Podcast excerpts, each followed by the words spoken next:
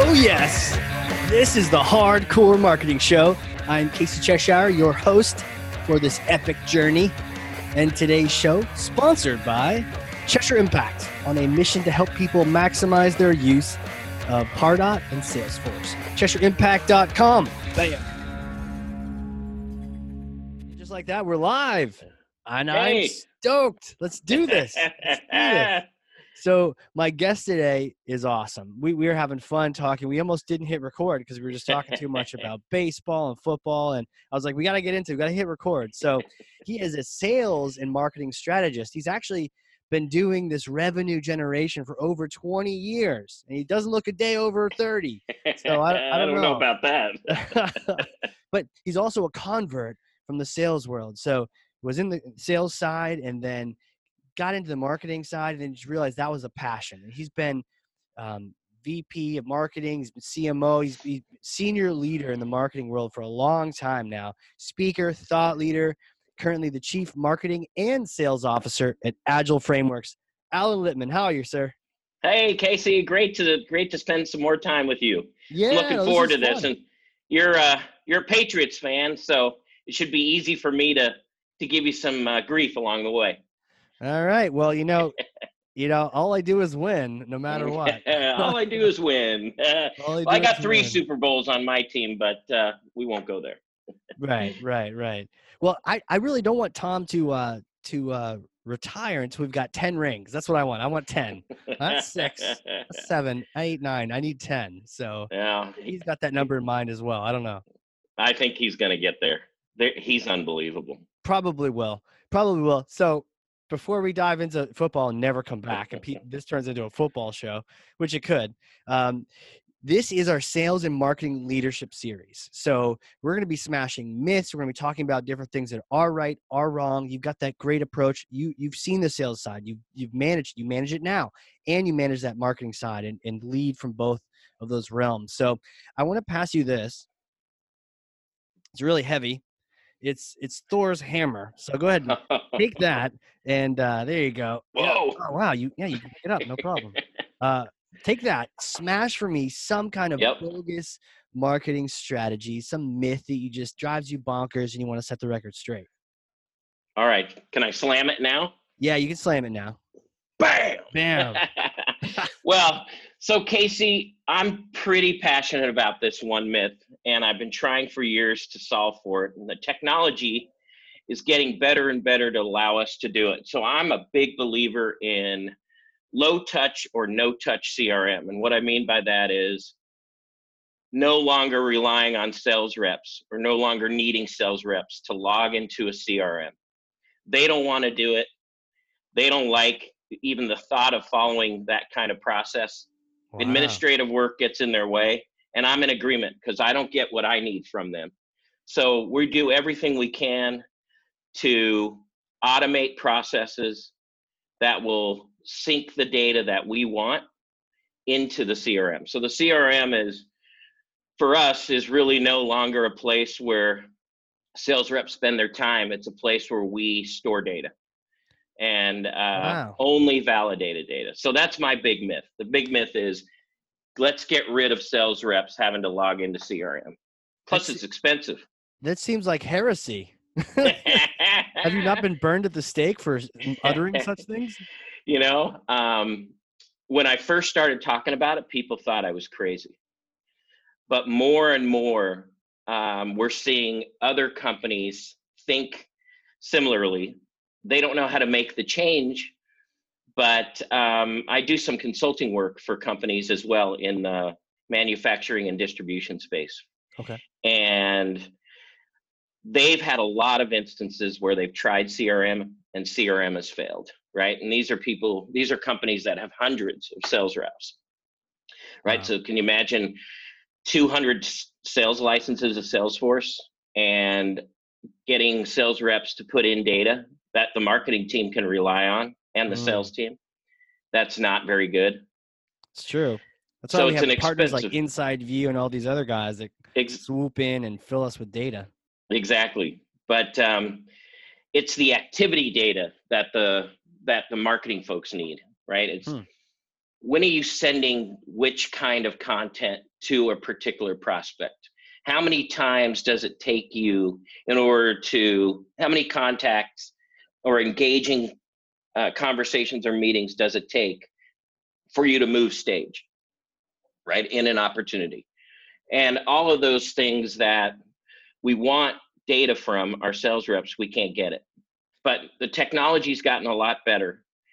And um, the companies that I work with, including the company that I'm with, Agile Frameworks, um, we practice what we preach. And um, our sales reps have the ability to not log into Salesforce if they choose to not. Some have done it for years and they like that, right? That's how they run their day. Sure. But I would say 90% of our folks don't like having to go into Salesforce. They we use the tools um, that's across our email um, and calendaring systems. We use um, Salesforce uh, Einstein, that product uh, that helps to automate the activities uh, being sourced into CRM, and then of course we feed that to our predictive um, lead scoring system. Huh. So it helps us to determine what campaigns and what stage a particular prospect is in, whether it's a lead stage or it's a sales opportunity stage, and then we deliver content based on those. And we we use a concept called smart plays, which allows us to automate uh, which content uh, should go out when and why. So there is the ability to get to low touch CRM, meaning the sales reps can either enter their opportunity data and make a change to a stage or update something on their phone, or they can go into CRM. But we're trying to get to a point where the pipeline and opportunity stages aren't uh, being moved by sales reps. They're actually being moved uh, by the data, right? By the predictive tools that are telling us exactly what stage something is in based on all kinds of different attributes, whether it's activity uh, data or it's um, you know calendar data, uh, whether or not there are other people in the organization uh, coming onto the website or devouring content, whether somebody Sure. passes an email to another associate inside the company, and you can rank uh, and score that by title um, and content. So we're we're busy trying to create this no touch uh, capability. So smash that myth, well, right? Stop smash it, sales reps. like I'm I'm intrigued and I'm mortified. Uh, right. you know. well, if you're the sen- if you're a Salesforce.com rep, you're mortified, right? true, Because you just lot a lot lost I, a lot I of guess I'm a. I'm a partner, but but at the same time, um, I just I, I guess I've always, you know, grown to. I mean, the old school rep didn't do any of the Salesforce CRM or didn't do any CRM, right? They were on notepads and and you couldn't their pipeline and understanding if they're going to close it this month or not was really hazy and projecting it. Um, and so it was like you were old school if you were not on CRM yet. So we were trying to get everyone onto CRM, but we're trying to get everyone onto CRM. You're trying to get people off of CRM already. Um, it, I, your your reasons make sense. What do they actually do? They ever use it at all, or are they keeping track? I mean, you got to have customer data. You got to. Are you going to track your phone calls or any of that, or none? None of that. yeah, What- what yeah. do you Track your phone calls. So you know, um, there's plenty of systems out there that will track phone calls, right? Right. Um, True. you know, sure. so um, I talked to one recently. Gong. Gong.io. Yeah, Gong, Yeah. sure. Yeah. In fact, uh, one of my uh, my my absolute best vendor in the marketplace, um, they use Gong. They use Gong, right? So so they're feeding the data that Gong provides them into their own predictive lead scoring and account based marketing tool Okay. and they're using that. Um, it, I, the hard, I'll tell you where we've run into a bit of a hard place um, that um, I think will eventually get solved by technology is text. Mm. Is text, right? So um, I know that uh, some of our most successful reps, uh, especially when uh, they're trying to either get a response or to confirm uh, something with a prospect or a, uh, or more importantly, an opportunity, um, they'll use text. and so the, for us, that is the one challenge that uh, we're going to need to find technology that will help us solve that, okay. right? Because everybody has their own personal phones. Um, you know, you get into these companies that have hundreds of sales reps. A lot of times, uh, the company will issue those phones. So then right. it's a little easier that way, right? Right. Um, but uh, a, a, lot of the companies in our space, in like Agile Frameworks, uh, people we give them a stipend for their phone every month, so they're using their own right. personal phone. So that that's a challenge. Like your sales team texts their oh yeah prospects. Yeah, oh yeah. In fact, uh, we have a VP of sales out east, and he um, texts a ton with his um, with the folks that he's working with, especially the champion, right? What kind of buyers? Uh, um, well, so these are all senior executives. Okay. Um, so a little bit about Agile Frameworks. Yeah, we're we're a, we're a company that does something that everyone um, relies upon, but has no idea for the most part that uh, all of these things happen um, before anyone even steps foot into a building. Okay. Um, so Agile Frameworks work, works with engineering services firms. Got it. And these firms go out and test soil and test concrete to ensure that the soil, uh, the compaction, yeah. um, you know the the ability to make sure that something when you build a house or you build an office building that it's not going to sink um, and the concrete is tested um, throughout the the building process. So from the time they start to determine the mix all the way through until they finalize it, it all goes through this very lengthy and very specific uh, testing process. And our system helps companies track all of that uh, information um, from the time that the technician gets scheduled to go out to a job site um, through taking samples from that job site and then um, bringing it to the lab. And so that whole chain of custody uh, needs to be validated and and up to certain specifications that's determined by local and federal and, and state um, you guys basically prevent the leaning tower of pisa yeah pretty much that's Pretty cool. much. Our, our our our customers do.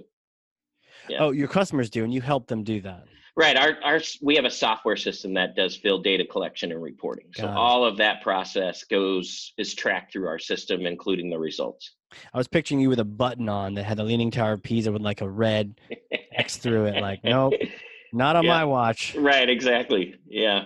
So these yeah, en- know, these engineer executives get texts from your team and they're totally cool with it? They're not like, why are you texting my, my cell phone? Well, usually what happens is um, the champion or the the person that we're working with, yeah, who is helping. So one of the things that we see in our industry is there's there's not a lot of maturity around buying software, buying solutions. So there's not a traditional RFP that has requirements and a budget and yeah. you know a business case and uh, all of those things that are associated with things you would put into Salesforce, right? right. Yep. What we see is none of that usually. And so what we do is we help companies to actually look at their business processes, determine where their inefficiencies are, and then that helps to drive the business case. And during oh, cool. that process is usually when we find the person or the rep will find the person who's um, you know got the ability to uh, work with the senior management team if they're not part of it or if they're part of the senior management team to work with them on the the business case right? Okay. and identify where the inefficiencies are. So that's where the texting comes in right? They'll share phone numbers um, and our like i said our vp of sales out east he he'll what he'll do is he'll take a snapshot of his texts and he'll send it to me in an email really to say hey here's an update right so then what we do is um, there's a person on my team who handles a lot of our um, uh, data in terms of data governance and data validation, she'll actually put that into the system um, because it's something we can't capture today.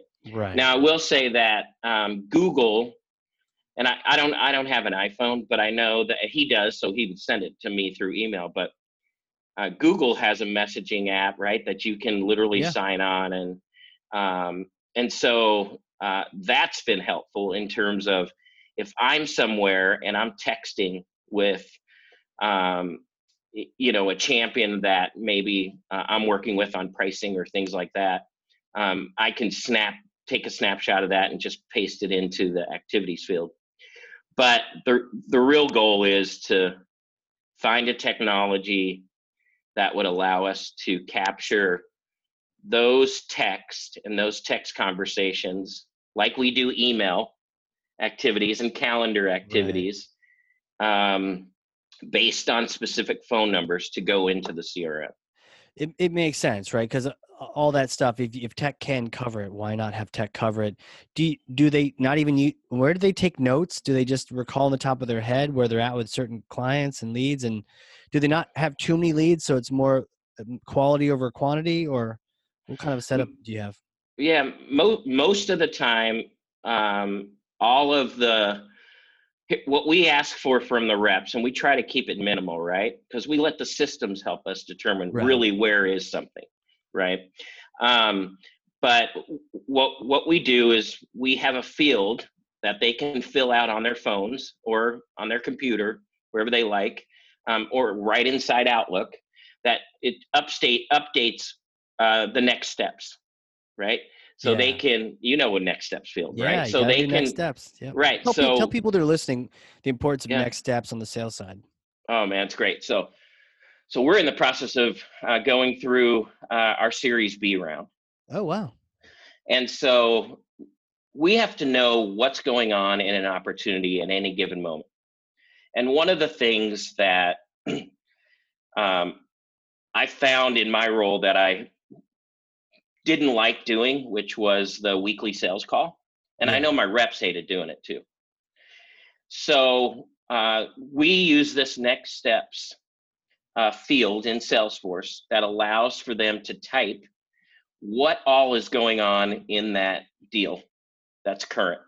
So when we pull up, a, when my CEO or I pull up a pipeline report, and any given moment during the day, I can see what's the latest on this account, where are we at, right? So if they had a conversation through text, or if they had a conversation, you know, all they have to do is update that on their phone or on their computer, right? Without having to log in. But the next step field is really the place that we go to get the latest information, right? Right. So, you know, th- that's where they don't have to log into Salesforce, right? So they don't have to go through the login procedure. They don't have to go to the find the opportunity and go to the field and fill it out and all of those things. All they have to do literally is essentially type up, uh, you know, a sentence, uh, a, cup, uh, a paragraph, whatever whatever's necessary. Sure. Give us what's going on and where we're at. Do you have a certain way? Um, do you have like a certain thing you like to see in the next steps? I've seen people have to have like a date in there, um, and it, ha- be, it has to be like an action, not like waiting to hear back from Jeff. Right. You know, Yeah. So one of the things that we are trying to do with the next steps is to get people to all think the same way. yeah, right right so um, it's important for us to know um, what the next action item is right who owns that next next action item Yep. what's the timing of that and does that change the close date does that change uh, any does that affect whether or not that deal based on its current close date is does that have a material effect on the close date got it. So you all they have to do is fill that in. That's it. That's it. And and eventually, um, eventually we'll get to uh, which is where some of the companies that I'm working with uh, can actually do this better because they have more data than we do. Um, so they can use quoting data, for instance. Um, and uh, our partner, when it comes to um, predictive lead scoring, can actually create the funnel yeah. based on data. And um, so for us, what what I want to see happen is I want the reps to still tell me what they think the percent uh, to close is, right? Based on where they're at in the sales cycle. But we want the system to generate what it thinks the percent to close is and what stage it's in. So then we can start to see where the accuracy is in terms of where the rep feels it is, that whole gut feel thing, versus the predictive lead scoring uh, tool, which okay. will tell us based on data and attributes and all of the other things that go into determining a predictive lead score. Got it. Huh. How uh, you know a naysayer might say um, or might say, Alan, you're letting a computer determine your opportunity stage and your pipeline, and is that the sales manager's job? Right.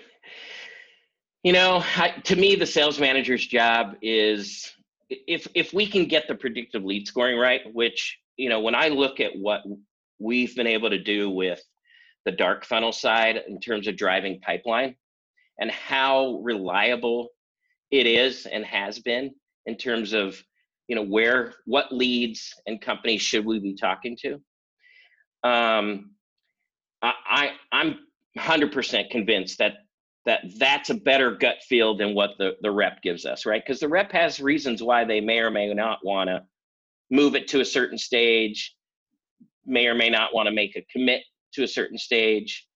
Um, but the sales manager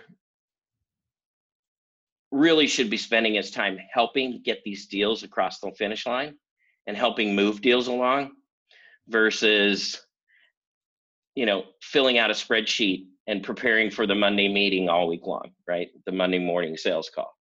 So to me, a great sales manager is somebody who's proactive and who's roll up his sleeves and helping to, you know, drive the business case home, helping to deliver value, differentiate uh, ourselves from the competition versus being a spreadsheet jockey, so to speak. Right, right, right. That makes sense. Huh.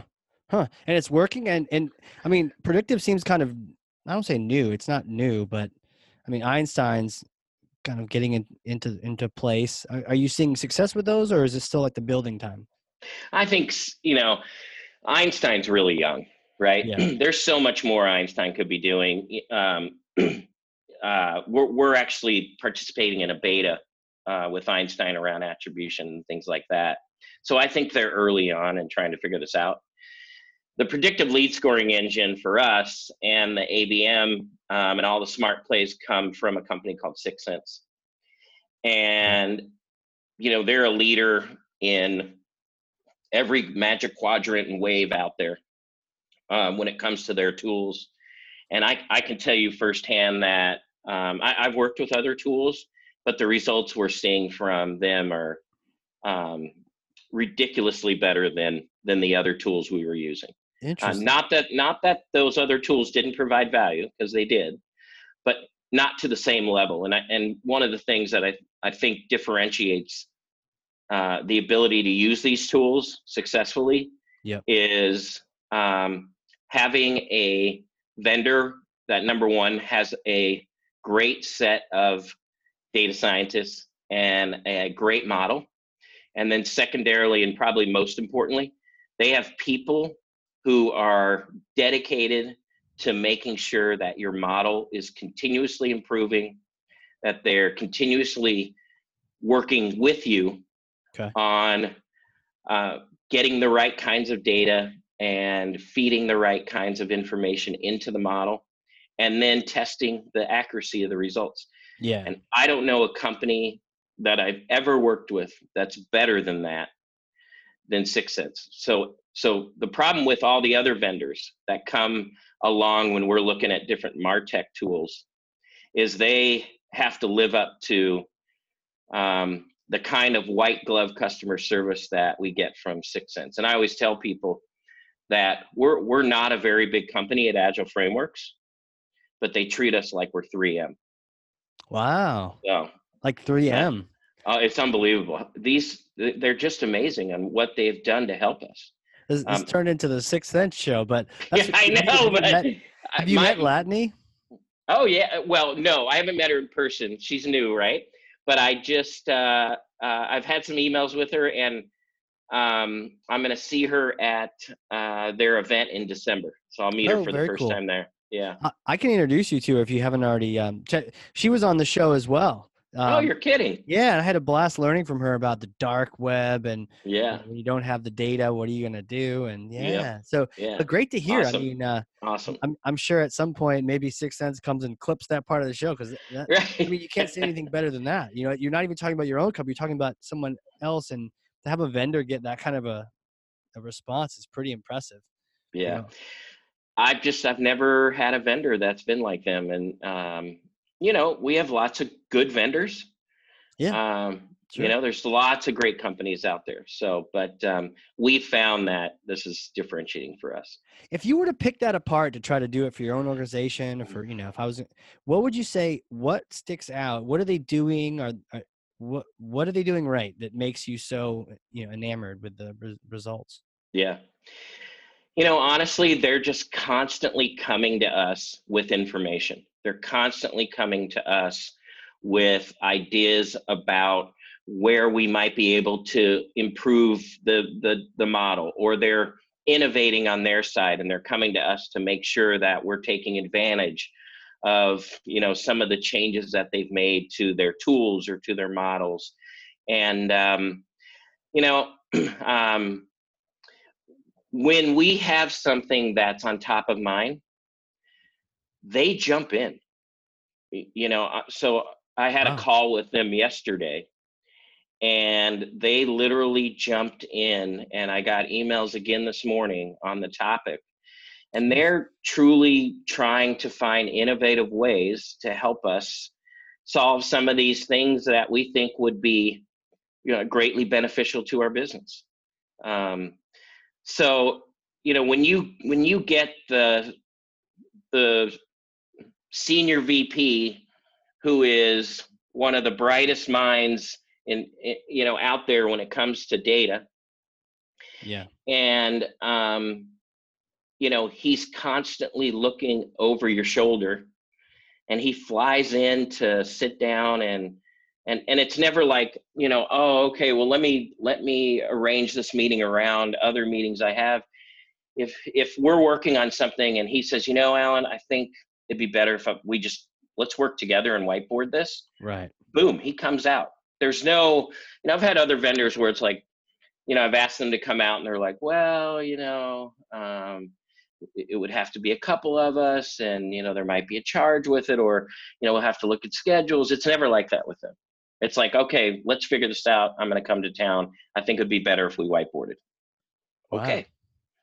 So, it, you know, again, like I said, we're successful and my team is successful because of the tools and the vendors that help us, right? And I think what Mhm. happens a lot of the times is companies will buy tools, but they don't put pressure back on the vendors to actually make sure that they're successful with them.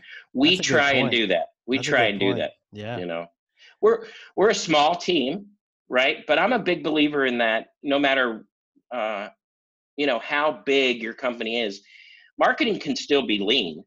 Yeah. you just have to build a budget and and capabilities to uh, leverage the resources that you have. Um, you know i'm a big believer in um, consulting firms right? Companies that um, are um, well casey i mean i No. didn't know about your company until Yeah. we started chatting but it's the same thing it's um, using consulting firms who have experts who are working with other Right. customers who can bring a different point of view. But the other thing is, I want the people that work on my team to wake up every morning wanting to help drive revenue for the company. And if they have a meeting that has to do with something that isn't going to drive revenue, then they have to think how important is that meeting? Is it a Right. priority?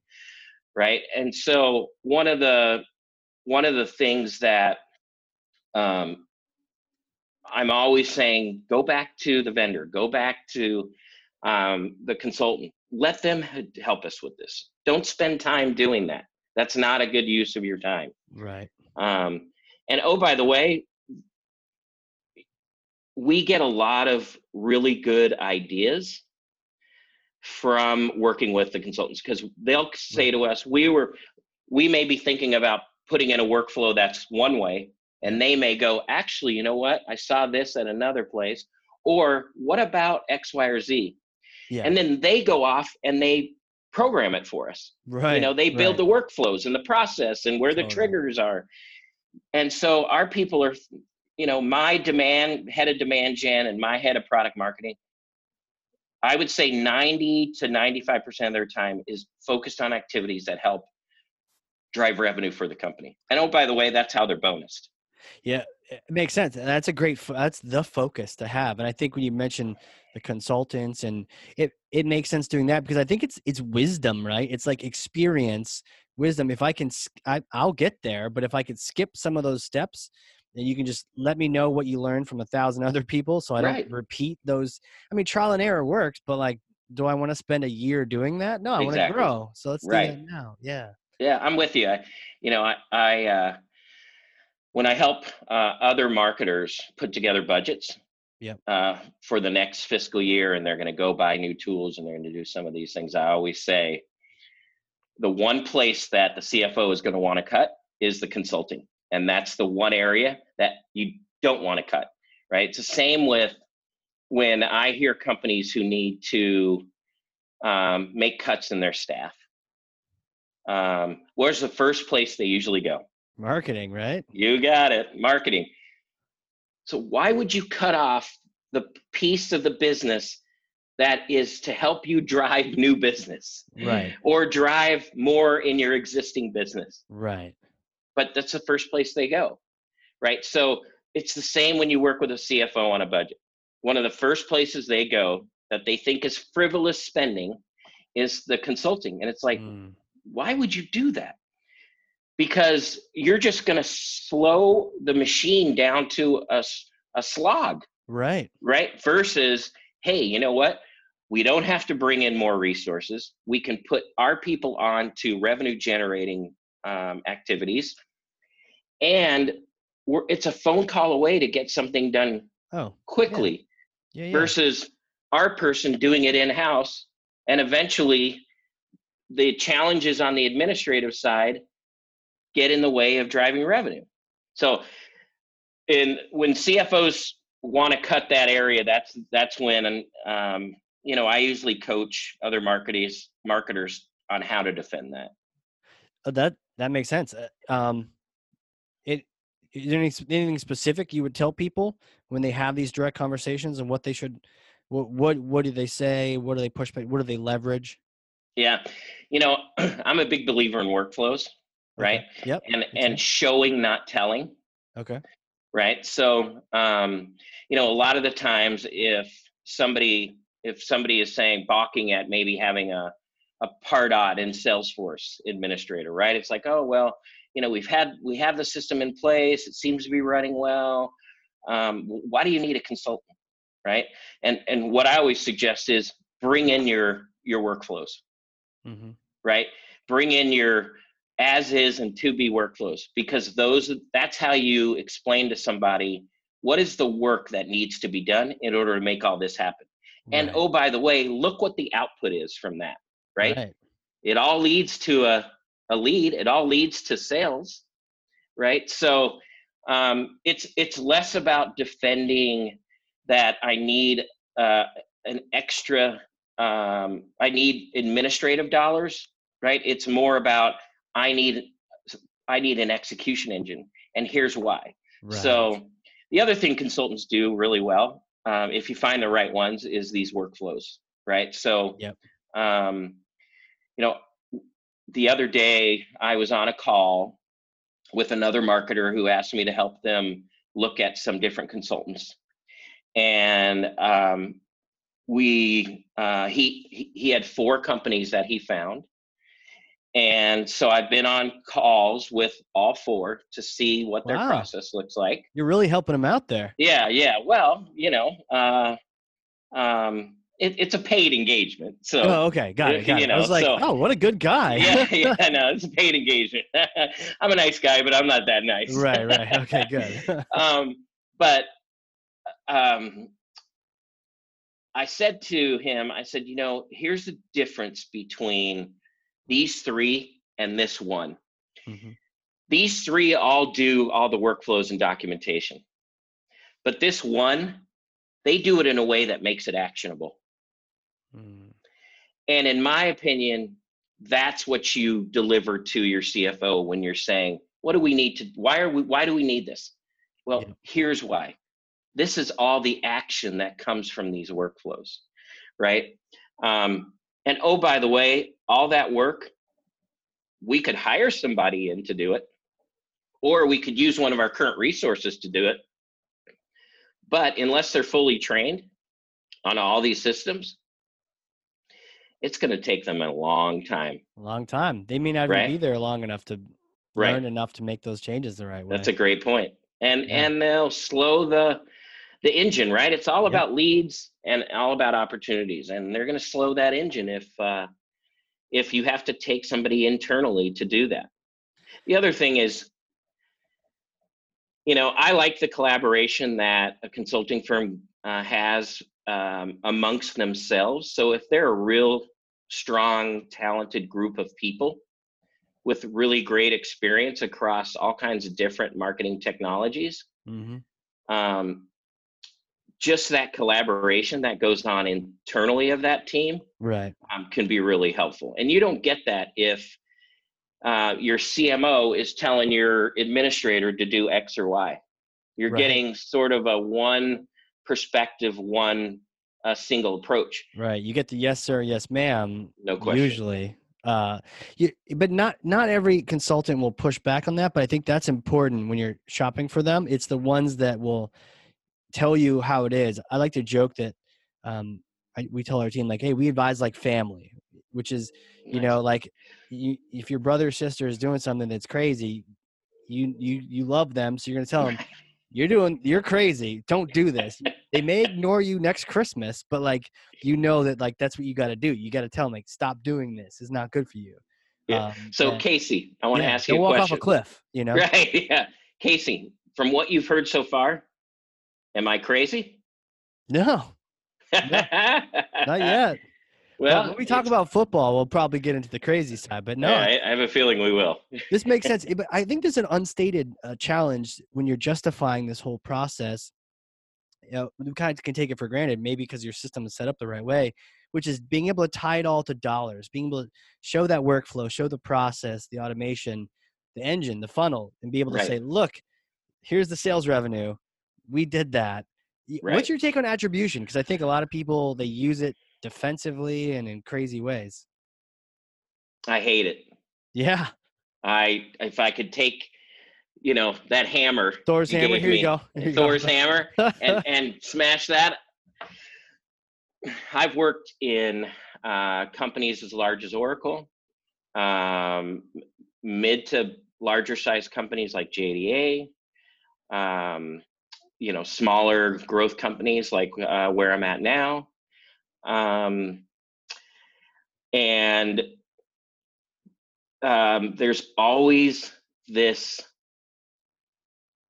uh, chasm on who really influenced that lead, who really got that to uh, be an opportunity and a sale and all those things. And one of the reasons why um, my CEO uh, said to me, I, I want you over marketing and sales is because for years he would hear me talk about the challenges between marketing and sales and and usually uh, the cfo sits in the middle of that and and is the one who's applying the pressure Yeah. of really who gets the who what department gets credit for that revenue Right. right, so um i absolutely I can't stand attribution. I I hate the fact that marketers have to spend time on attribution.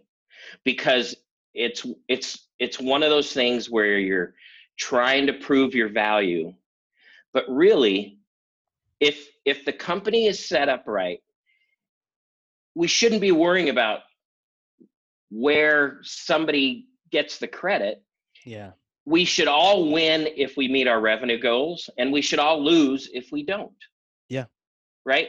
So it's funny how many times do you read about a company and they'll have you know their list of um, things the three or four things they they believe in right Yep. Like core values kind of thing. core values what's always in the core values teamwork teamwork Uh, Re- Yeah. You read about teamwork Mhm. constantly in core values, but what does attribution and having to defend attribution do?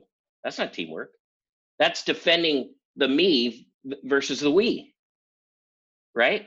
yeah. Um, so I'm a huge believer in you win as a team, you lose as a team. The marketing team has the same number as the sales team, right? And the sales team has the same uh, accountability and responsibility uh, as the marketing team. Same with business development. Same with customer success. It's it doesn't make sense to fight over who gets credit. Now, uh, the one thing that I think attribution needs to be used for is to determine what's working, what's not, right. what's the weight of things in terms of influence and all that, and engagement. You bet, It- all of that makes 100%. Um, the 100% of that makes sense. It's the whole idea of using attribution to determine whether or not something is um, should be given credit uh, for if whether a department should be given credit for something or not.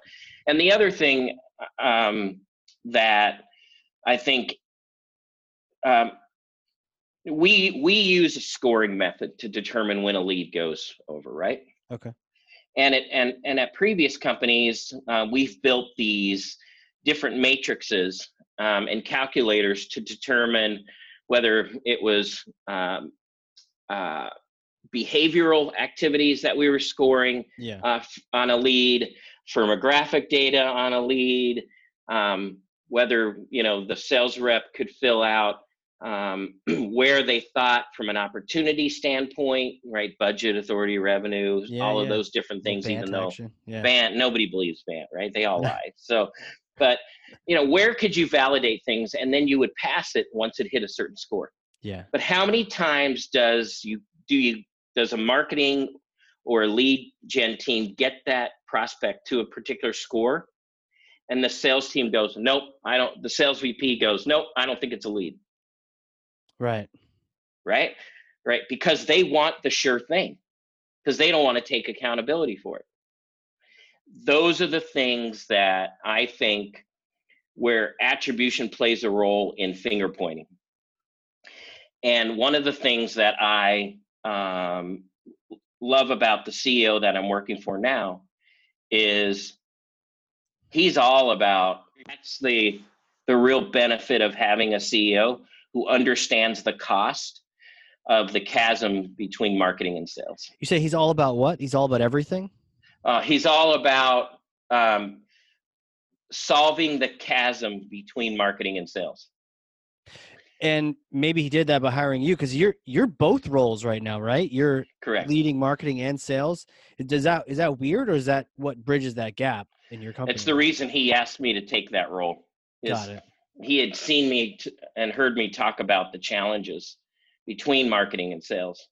And now we've gone from, and this is interesting, when we bring in a new sales rep, Yeah. from so one of our sales reps we brought in from a very successful company um, uh, about a 300 million dollar uh, software firm and he came to our company and um, the first thing he started doing was challenging the the value of certain leads that he was getting and then what he realized over time was that it was his role to turn that lead into an opportunity. Ah, yeah. It's not marketing's role to it's marketing's role in my opinion and and business development's role to get a quali- a reasonably qualified opportunity into a conversation. But it's the sales team is where the talent lies in being able to describe and understand the value proposition as it relates to the company's challenges. Right, right, right, right. So it's, it's not, it doesn't have to be sales ready by the time it gets to sales. I think that might be one of those myths that's out there. Yeah. Well, this this guy says they're not ready, you know, so reject. Or Right. "Th- this person doesn't know how we could help them.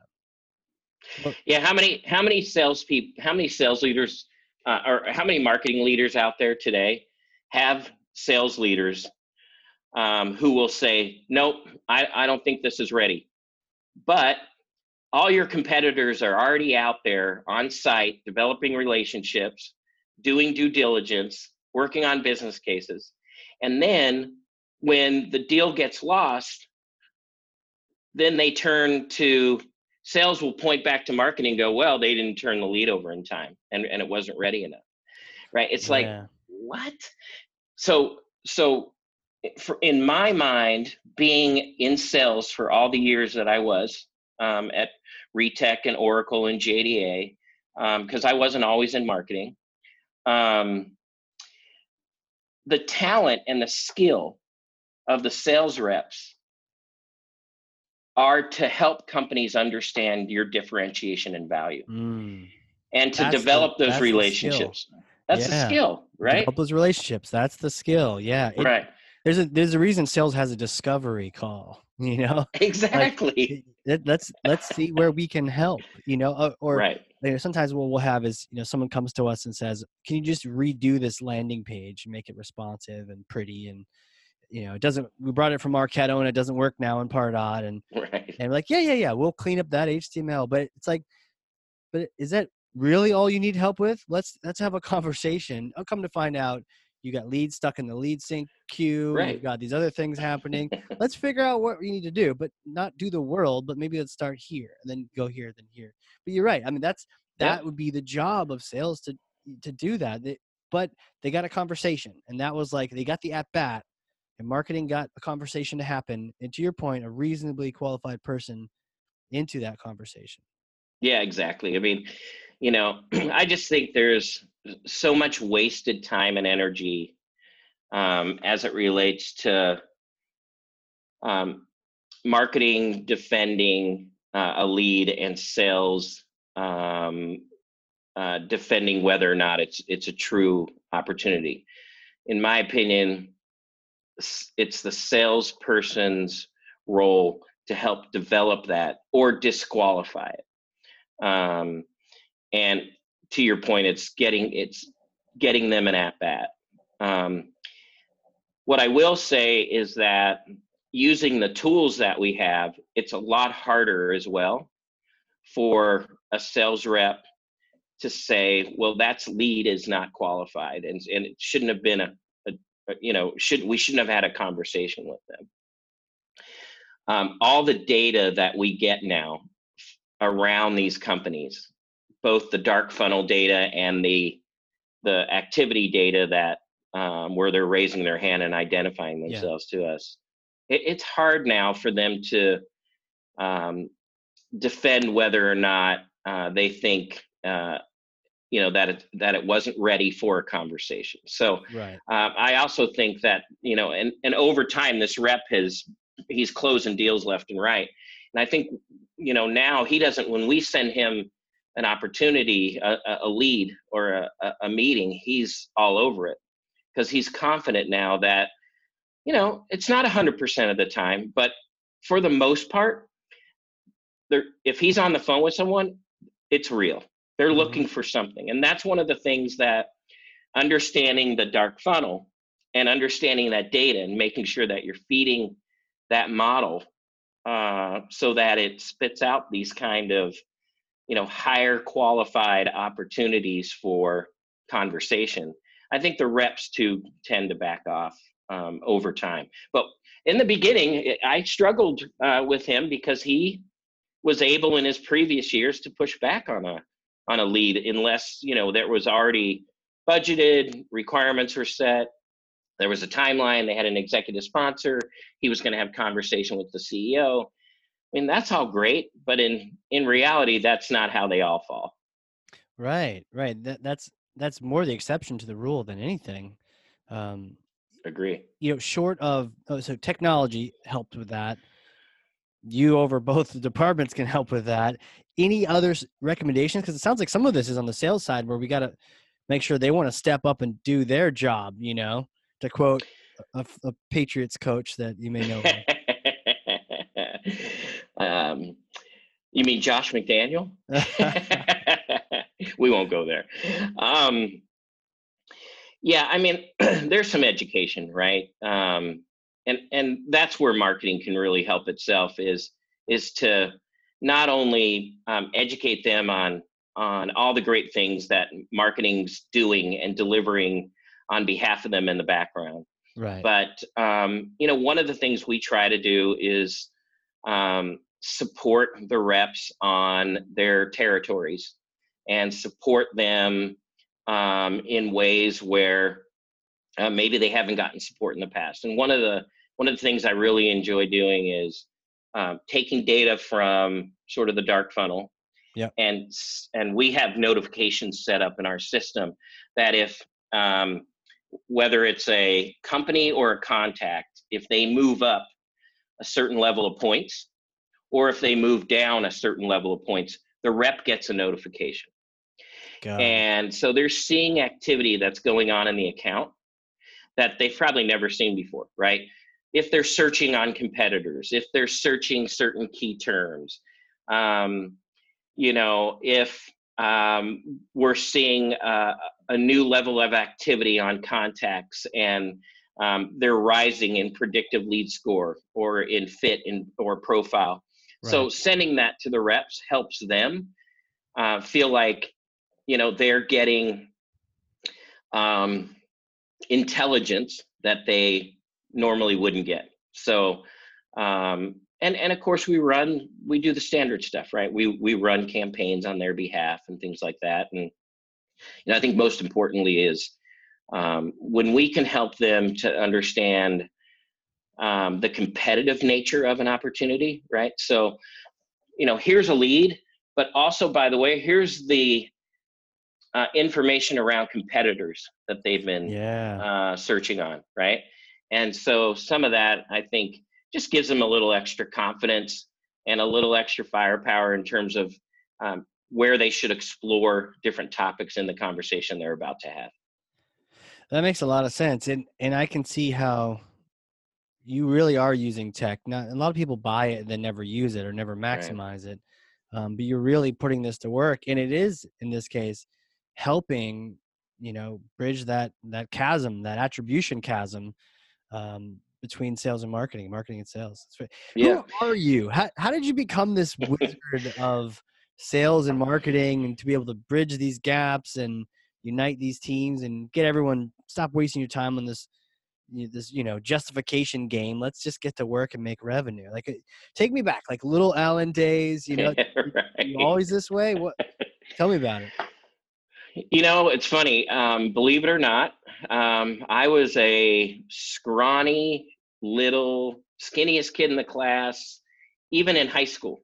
Um, you know, I had people that I had gone to school with um, that, um, or that were in my neighborhood who, um, you know, they developed, they filled out, they played football and yeah, baseball, right? and you know, I I played golf, but um, um, I had two older brothers who were always popular, tons of friends. Um, I was more of a like to be home kind of kid. Sure. Um, so I had a group of friends in the neighborhood that you know, little Alan would go and we'd play football or we'd golf in the you know chip in the front yard or shoot hoops or whatever it was. Um, Sounds like the Sandlot. yeah, right. You know, but uh, but I had a cousin who he and I, until I was moved my my family moved from Denver to Philadelphia in high school. But until then, my cousin and I used to hang out on on Friday and Saturday nights. And um, you had asked me uh, when we first spoke about, you know, what what was it that made you think you'd be marketing and sales? And I think most people who knew me as a kid wouldn't think that I would be a marketing and sales kid. Um, because I, you know, I didn't have a lot of friends. I wasn't that overly social. Right. Um, and uh, uh, I ended up joining Junior Achievement. I don't know if you remember Junior Achievement. Yeah. Yeah. I joined Junior Achievement, and my cousin went with me. Um, what is that like? Because I've heard of it, but is it just like yeah. a club or? A... You know, it's sorry about that. I'm just plugging in my computer. It's a um, it's a national organization where um, you know young kids up through 12th grade essentially uh, participate in an after school uh, project of building a business. Really? So you, yeah, so you, you know, you go through a planning stage and you determine what product you're going to make and then how you're going to market it and how you're going to sell it. Um, and so um, we went to a junior achievement um, meeting at a high school that was our rival high school. So the reason I mention that is there's a funny story here that I'd like to share. Yeah. But um, uh, we went to this junior achievement meeting and um, we started having a conversation around um, you know what we would build and you know what we would you know what was sort of the planning piece and i don't know i found myself really engaged i mean i i just loved it and um, I ended up being voted the president of the company.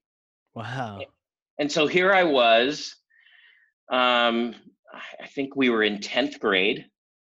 And, you know, I got voted to be president of this company. And to be honest with you, it was the first time ever where I saw myself outside of this scrawny kid who had two very athletic, you know, stud older brothers that everyone liked. And, um, so uh, we ended up building these wind chimes. Okay. And selling them. And I was engaged in the marketing and the sales side, and I just loved it. And that was what turned me uh, into this person who liked uh, being involved in um, organizations. So then when I went to college, I started seeking out places where I could um, you know, be part of an organization and part of a team um, of people um, where I didn't, I, I didn't necessarily have to want to be the cool kid. You sure. know what I mean? To join the group, yeah, you, you had to have a cool factor, right? Yeah, in a lot of these social circles, and I didn't have that cool factor. I wasn't, you know, I just didn't. I was just this kind of, you know, a little more quiet, loved sports, um, loved watching sports on TV, and Heck so anyway, to make a long story short, I ended up uh, becoming uh, president of a Jewish organization on campus at Pitt. Uh, and then I got uh, asked by uh, the head of the fraternity for uh, Jewish organizations um, by their senior executive. He flew out to Pittsburgh and said, I want to have dinner with you. Wow. You know, I'm I'm this guy in college. I'm thinking, wow, this guy's coming to meet me, and um, he saw the things that I had done uh, with the uh, Jewish organization, um, and he said, I want you to be president of a fraternity here. We got kicked off campus years ago, and we want to start a new chapter. And would you lead it? And uh, I did that, and eventually got asked to help the fraternity who was off campus and coming back on at UCLA. Wow. And so that's how I got involved in this whole idea of, you know, marketing yeah. and selling um, what we were about. And, and, and um, I really enjoyed it. I, you know, I found a passion in it. And um, I sort of became this other person. I became this person who was very outgoing and social. And, um, and then eventually I ended up um, answering an ad for um, on uh, Monster.com. When the remember when Monster.com first came out? I do. They had Super Bowl ads. I do. Yeah. Yeah, I answered an ad for JDA Software, Okay. and they were looking for somebody with a certain level of skill set, and I had it, but I had n- never sold software. So, uh, to make a long story short, I went through like three hour interview that was supposed to be an hour, and I thought, okay, I'm going to get this job. And then I followed up and did all the things you do, and I wasn't getting a response. So I called the head of HR and started talking with her. And she said well the concern is is you've never sold software. And i said will you tell the evp to send me the deck that they use to sell software and i'll come in and present it. And he liked that. So, he brought me into this unbelievably beautiful boardroom you know where the curtains are automated and so you know and the and the you know the screen automatically comes down. And back in those days i hadn't really been exposed to that. Sure. and so i was pretty intimidated. And um, i started presenting and about 20 minutes in he stopped me and he said you know what? I've heard enough. He says i've got to take a call from australia. And um, and so david who's the vp of over sales for the company he's going to stay with you and chat with you for a few minutes and i thought i'm done you know that's an excuse he's leaving Yeah. Australia. yeah, yeah, exactly. I was like, come on. And um, lo and behold, when he left, the VP said, "Holy cow, you you presented better than our reps present." So he came back in after his call, which was legitimate. We started chatting, and he looked at me and he said, "Okay, you're you're telling me a lot of things, but you're not telling me what you want." He said, "In my opinion, you need to slam your hand on the table and tell me what you want." Of course, I slammed my hand on the table and told him I wanted the job. And he said, "You're hired."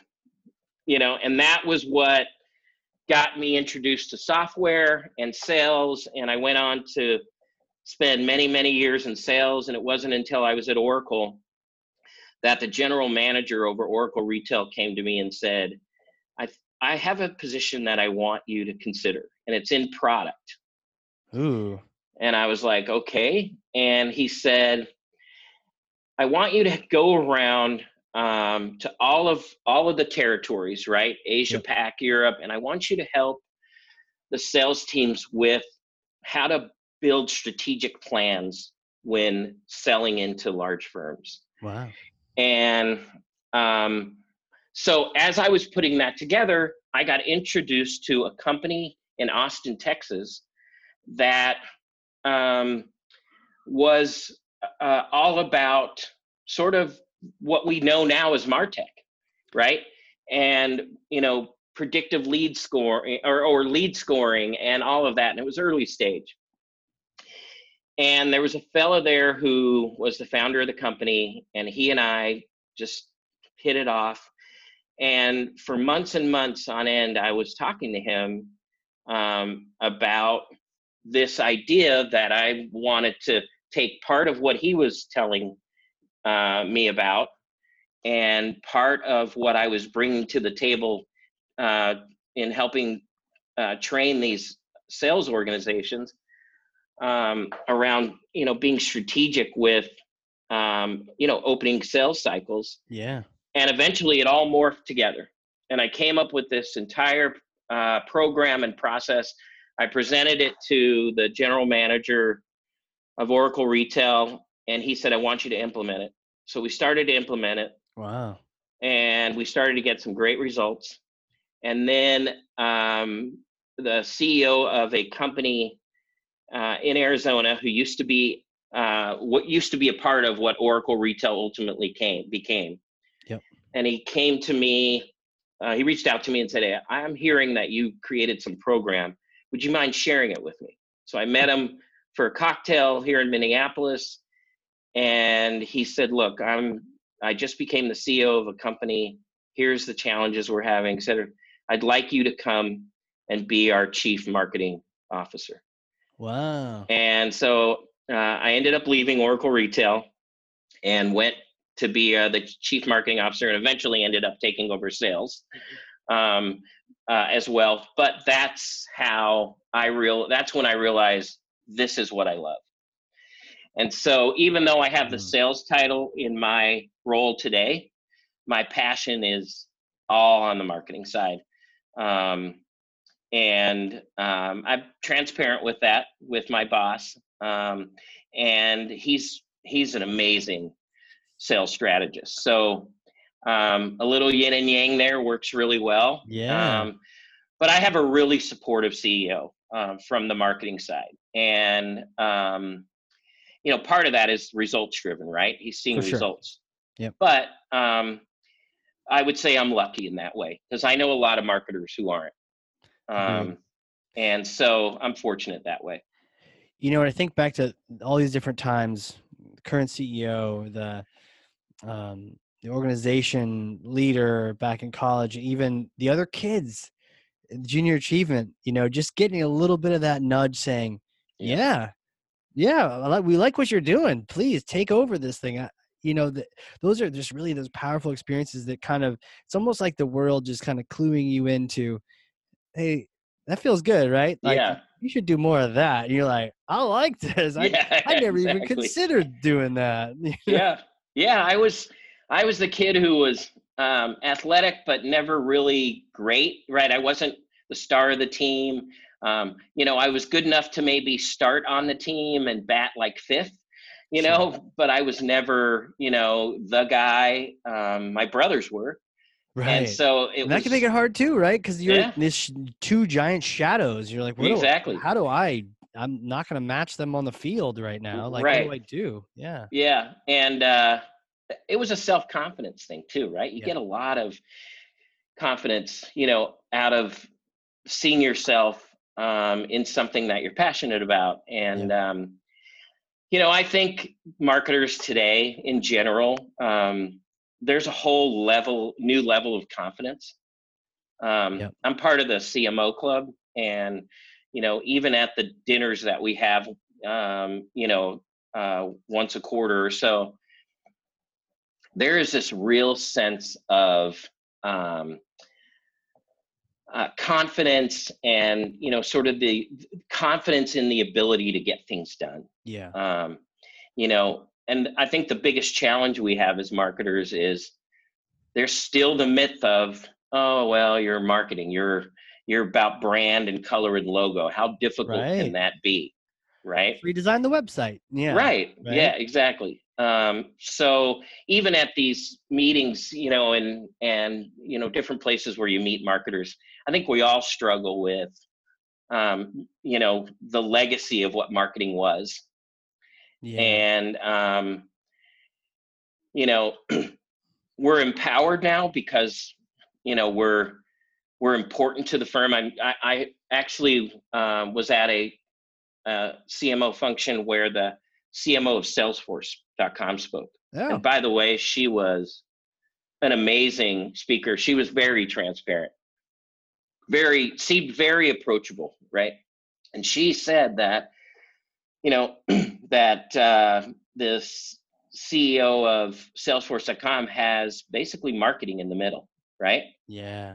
Of everything they do, and um, to me, that that is the shift that a lot of CEOs need to make, and um, um, more and more of the companies that I do consulting with, more and more when they learn about what is the power of what marketing can actually do to drive revenue right. then they they they're on board. So um, one of the customers i work with is a distributor and they've basically gone from marketing being the group that um, does logos and signage and helps set up events and um, you know has a corporate website to they're all about driving revenue yeah. And he's made investments in these tools to get to change marketing and change the dynamic.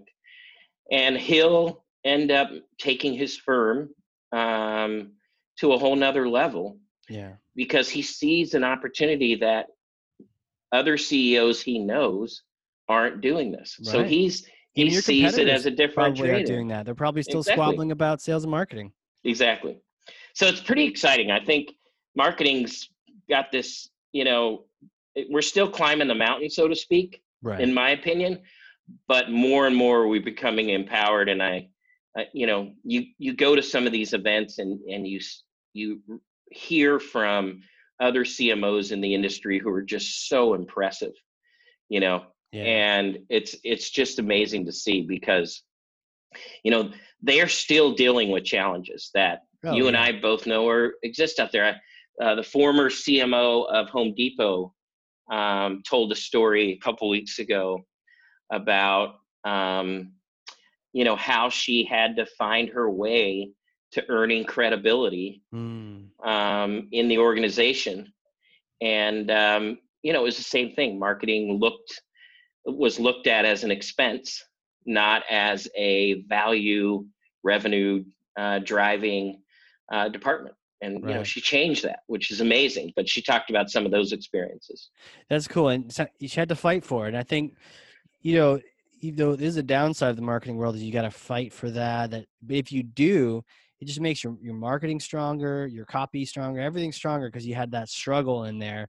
No one's going to just hand you that budget. You got to prove it you got to justify it. The question i have for you because I, I actually see you leading the the charge here you know you doing what you do showing this is the better way of doing it and getting the results and getting the buy-in from your ceo like the more people that do that, the, the rest of the marketing world can go, oh, okay, I need to catch up. This is where, where we're going. So if you, more hypothetical, were to get in a time machine, yeah. you go back to the very beginning of your, say, your career, just getting out of school or, or around that time frame, what would you advise yourself? What would you tell yourself knowing all the things you've experienced? Yeah, that's a great question. I think I would tell myself to not be afraid mm. to innovate, right? to not be afraid to think outside the box and do things differently. Um, I think when I first started out, uh, especially coming from sales, um, you know, I tried to think like a traditional marketer because I thought that's what was expected of me. Right. Um, and it and it wasn't until I started to gain confidence from the gentleman who uh, uh, played a role in mentoring uh, the program that eventually has become, you know, my philosophy. Um, was that you know not to be?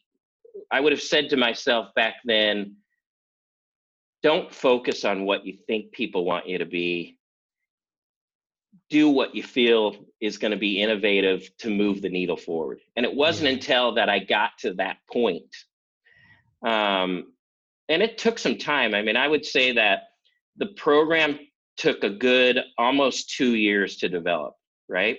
Um, right. It was a combination of um, me trying to make sure that I was um, still fitting into that traditional marketing expectation right um, and trying to balance that with oh, i have all these great ideas about how we can change the funnel um, and i probably wasted time mm-hmm.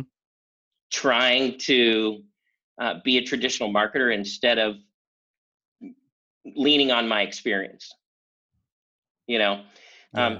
I think my experience in sales has turned out to be invaluable. Oh for um, sure and, no doubt. Yeah, and it, it helps me to better understand and shape um, when we're having conversations about the output of you know the model or we're having conversations around um, content and campaigns. Um, sales doing my, their job yeah yeah yeah I, I think my team would say that um, you know things that are normally comfortable for content marketing I, I'm I tend to make it uncomfortable, right? My my head of hmm. product marketing, uh, she and I, um, we, we even had this comment yesterday. Um, you know, um, she asked me to go ahead and write a certain piece, and she said, you know, because I'm going to write it in a way that's going to be um, you know, um, more socially acceptable, so to speak. you know, sure. it was. It, I tend to be a little more aggressive. I tend to um, uh, want to be more upfront with our differentiation and our messaging, and um, that comes from the sales side. Yeah. Right. Because yep. I'm a big believer in you, only get one chance. Yep. Right. And and I think a lot of times product marketers um, do a great job at you know putting together an entire process of content and execution and all of those things um, and we were talking about a campaign that would have you know sort of uh, three uh, steps and and and a first and a last email associated with it and it, you know the the the balance that we have and it's good is um, you know i believe that you're going to get one shot yeah nobody's going to read email one, two, three, and four and wait right. for it. It's, right. In my belief, it's not going to happen. They're going to move on to their day. So, yeah. so whatever we put in front of them, better hit immediately. Yeah, no need um, to wait for third email for your best email. Right. Look, they right. may unsubscribe after your first email, even if exactly. it is your best. So, best yeah. foot forward. You, you know, yeah. I, I think you've taken your own advice. You're not afraid to innovate, right? You're saying, look, I gotta, I gotta be best in show at the very beginning one impression what am i going to make what's it going to be yeah yeah yeah you know and so so the the balance for me is um my personality is to just want to hit it head on. Yeah. And um what's good is i have people around me who um uh, also believe in a process. And so um you know one of the one of the challenges that um, I tell people when I'm, you know, at some of these different marketing functions is is my challenge is always, you know, how do you how is your team made up, right? Right. Um, because you know, there's always this balance between having people who um, are thorough and believe in process um, versus just having a bunch of people who just want to throw one dart and have it stick. Do you know what I mean? Yeah. And um, um, so I have a, I think, an aggressive personality uh, when it comes to to marketing, and so I have some folks on my team who um, are willing to push back yeah. and say, "Hey, you know, I think this is the better approach." And so, uh, but I'm always interested to hear how other people um, have built the personalities on their team. Um, you know, the other thing is um, I have a person on my team who is all about data governance, mm. and I'm a I'm a big defender of data governance. I believe the data has to be so. That's why the data that goes into our CRM is only validated data. Um, I, I, use yeah. Pardot okay. as sort of the swimming pool of noise, a noisy data. Sure. So, but um, um, what's important? Data in, data out, right? I mean, no question. You know, but she, you know, having that person on the team has made it. Yeah. You know, it helps me to make sure that when I'm presenting results to our CEO or our board or investors, that we could easily go in and and run that report in real time and know that the data is it's 100% validated it's there it's right um, you know one of the things that you and i talked about was just the whole how many emails do marketers get about um, companies wanting to validate um, or, or, bring you new customers? Yeah. And um, junk data. Yeah no doubt. And I really wish there was a company out there who would um, dedicate themselves to, you know, sort of one one source of the truth. Um, we look at different platforms of data uh, just to compare on yeah. a constant basis. We're always testing different tools to see who's got the best data, um, because we don't want bad data going into that that database that we have that we use CRM as sort of our. No, it sounds like a protected garden. Yeah, well, it, it kind of is, right? Because we're feeding we're feeding all of our other systems from from from that data. But um, you know, I I get the same emails all the time, um, and uh, it would be nice if somebody would become the true source of uh, validated data. You know, there's a lot of companies yeah. in different industries, and they have product uh, data yeah. and product information. Sure. And um, you know, they get it from manufacturers. They get it directly from the sources and we don't have that. The the most um, uh, you know most companies get their data from like D and B sources and things like that. Right. And for us, we class we have to classify our industries differently uh, than what the data is because in one we can take one company and it'll be classified as an in this industry in one tool and then we'll look at another tool and it'll be classified as a totally different industry in another. Right. So um, if anybody out there who's listening has found an incredible data source um, that actually classifies companies um, in the industries that they work in versus it, you know, being somebody, an administrator who fills out the D&B form, let me know. Right.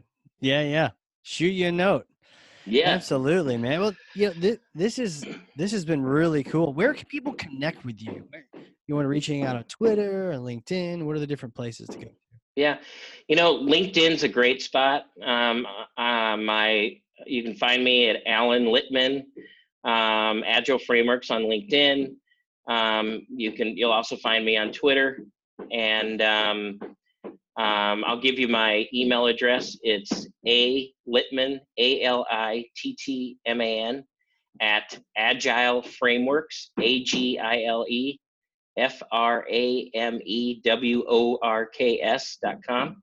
There it is. And um, you're brave man. Uh, yeah, I hope people reach out because uh, like, bring it on, people. Marketing conversation.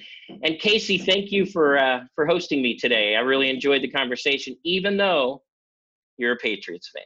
Even though I'm a Patriots fan. well, you know, now if you looked at the clock, time has just sort of morphed yep. by. And um and yeah, here we thought we're gonna talk about football the whole time. And we I know. It's so much we just chatted marketing strategy and and all these things. So yeah, thank you for being on here. And I mean I learned a bunch from you. It's great conversation. I enjoyed it a lot and uh hope we can uh continue to do this again in the future. And I look forward to uh to seeing your next set of guests too. I'm excited Absolutely. to uh, talk about football, so we'll have to have you back. Yeah, talk more about how things are going, how Einstein's progressing, and yeah, what other things we want to smash, and then we'll just we'll just hack it up and talk about how the Patriots are doing well, and or or I'll I'll pull Bill Belichick and just go, uh huh, yeah, yeah, yeah. Mm-hmm. Yeah, I yeah. should have done that today. That would have been to, a, looking forward to next week. On to next right. week. right. Exactly. all we next week. Oh man. Well, for everyone listening, if you learned something, and I know you did, because I literally have two pages of notes over here. Um, share this with someone. Be a thought leader to one, two, three people. Just some of maybe your coworkers or some of your friends. Um, get this in their in their hands, whether in marketing, they're in sales. Help bridge that gap, cross that chasm between marketing and sales It's all get in the same page and work for the same goal. And this is this is a great resource. So Alan, thanks you again for for being on here and just teaching us all. That sounds great. I had fun doing it. And Casey, we'll talk soon. You got it, man. All hey, right. for everyone listening, this has been the Hard Corps Marketing Show. We will catch you all next time.